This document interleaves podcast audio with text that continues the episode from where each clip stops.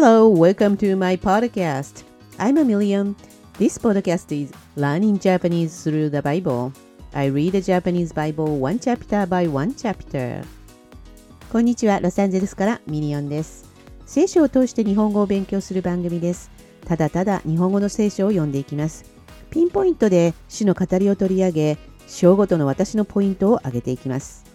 英語でもポイントを伝えてますので、日本語と英語の比較をしてみてください。このオンエアは Podomatic にアップデートして皆様に配信しております。This on air has been updating at podomatic dot com。 さて、外に出ると走る車の量が少しずつ戻ってきたように感じます。もちろん時間帯によりますが、活気があるような印象があっていいですね。人々が動いている街はエネルギーがあります。ところで朝しちじ過ぎに往来に出ると、アマゾンプライム、メルセデス・ベンツの車がゾロゾロゾロと一列に走り出していく様子にお目にかかれるのですが、車の色が濃いめのグレーなので、異様な感じも受けながら見過ごします。アマゾンってそのうち世界を征服するのではないだろうかと考えてしまいます。ちょっと怖いですね。では本日は新明記なな。あなたが入っていって所有しようとしている地に、あなたの神、主があなたを導き入れるとき、主はあなたよりも数多く、また強い七つの異邦の民、すなわちヒッタイト人、ギルガジ人、アモル人、カナン人、ペリジ人、ヒビ人、およびエブス人をあなたの前から追い払われる。あなたの神、主が彼らをあなたに渡し、あなたがこれを打つとき、あなたは彼らを必ず聖絶しなければならない。彼らと何の契約も結んではならない。また彼らに憐れみを示してはならない。また彼らと親戚関係に入ってはならない。あなたの娘をその息子に嫁がせたり、その娘をあなたの息子の妻としたりしてはいけない。というのは、彼らはあなたの息子を私から引き離し、他の神々に仕えさせ、こうして主の怒りがあなた方に向かって燃え上がって、あなたを直ちに根絶やしにするからである。むしろ彼らに対して、このようにしなければならない。彼らの祭壇を打ち壊し、石の柱を打ち砕き、彼らのアシュラ像を切り倒し、彼らの彫像を火で焼かなければならない。あなたはあなたの神、主の聖なる民だからである。あなたの神、主は、地の表のあらゆる民の中からあなたを選んでご自分の宝の民とされた。主があなた方を慕い、あなた方を選ばれたのはあなた方がどの民よりも数が多かったからではない。事実、あなた方はあらゆる民のうちで最も数が少なかった。しかし主があなた方を愛されたから、まだあなた方の父祖たちに誓った誓いを守られたから、主は力強い御手を持ってあなた方を導き出し、奴隷の家からエジプトの王ファラオの手からあなたをあがない出されたのである。あなたはあなたの神、主だけが神であることをよく知らなければならない。主は信頼すべき神であり、ご自分を愛し、ご自分の命令を守る者には恵みの契約を千代までも守られる。しかし、ご自分を憎む者には、一人一人に報いを、彼らを滅ぼされる。主はためらわず、ご自分を憎む者一人一人に報いられる。あなたは、私が今日あなたに命じる命令、すなわち、掟と定めを守り行わなければならない。もしあなたがこれらの定めを聞き、これを守り行うなら、あなたの神、主はあなたの父祖たちに誓われた恵みの契約をあなたのために守り、あなたを愛し、あなたを祝福し、あなたを増やす。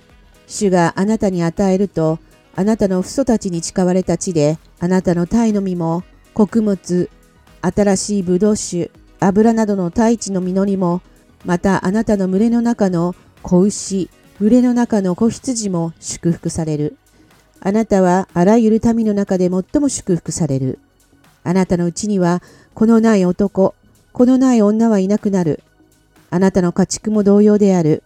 主はあらゆる病気をあなた方から取り除き、あなたが経験したあのエジプトの悪役を一つもあなたにはもたらさず、あなたを憎むすべてのものにこれを下される。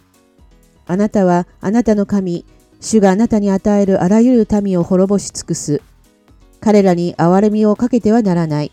また、彼らの神々に仕えてはならない。それがあなたへの罠となるからだ。あなたがこれらの違法の民は私よりも多い。どうして彼らを追い払うことができるだろうか、と考えるときにも、彼らを恐れてはならない。あなたの神、主がファラオにまた全エジプトになされたことをよく覚えていなければならない。あなたが自分の目で見たあの大きな試みと、印と不思議と力強い御手と伸ばされた身腕を持って、あなたの神、主はあなたを導き出された。あなたの神、主はあなたが恐れているあらゆる民に対しても同じようにされる。また、あなたの神、主はスズメバチを彼らのうちに送り、生き残っている者たちや隠れている者たちをあなたの前から滅ぼされる。彼らの前で怯えてはならない。あなたのうちにおられるあなたの神、主は大いなる恐るべき神だからである。あなたの神、主はこれらの違法の民を徐々にあなたの前から追い払われる。あなたは彼らをすぐに立ち滅ぼすことができない。野の獣が増えてあなたを襲うことのないようにするためである。あなたの神、主が彼らをあなたに渡し、彼らを大いにかき乱し、ついに彼らは根絶やしにされる。また彼らの王たちをあなたの手に渡される。あなたは彼らの名を天の下から消し去る。誰一人としてあなたの前に立ちはだかるものはなく、ついにあなたは彼らを根絶やしにする。あなた方は彼らの神々の彫像を火で焼かなければならない。それにかぶせた銀、金を欲しがってはならない。また、自分のものとしてはならない。あなたが罠に陥らないようにするためである。それは、あなたの神、主が忌み嫌われるものである。忌み嫌うべきものをあなたの家に持ち込んで、あなたもそれと同じように聖絶されたものとなってはならない。それはあくまで忌むべきものとし、あくまで忌み嫌わなければならない。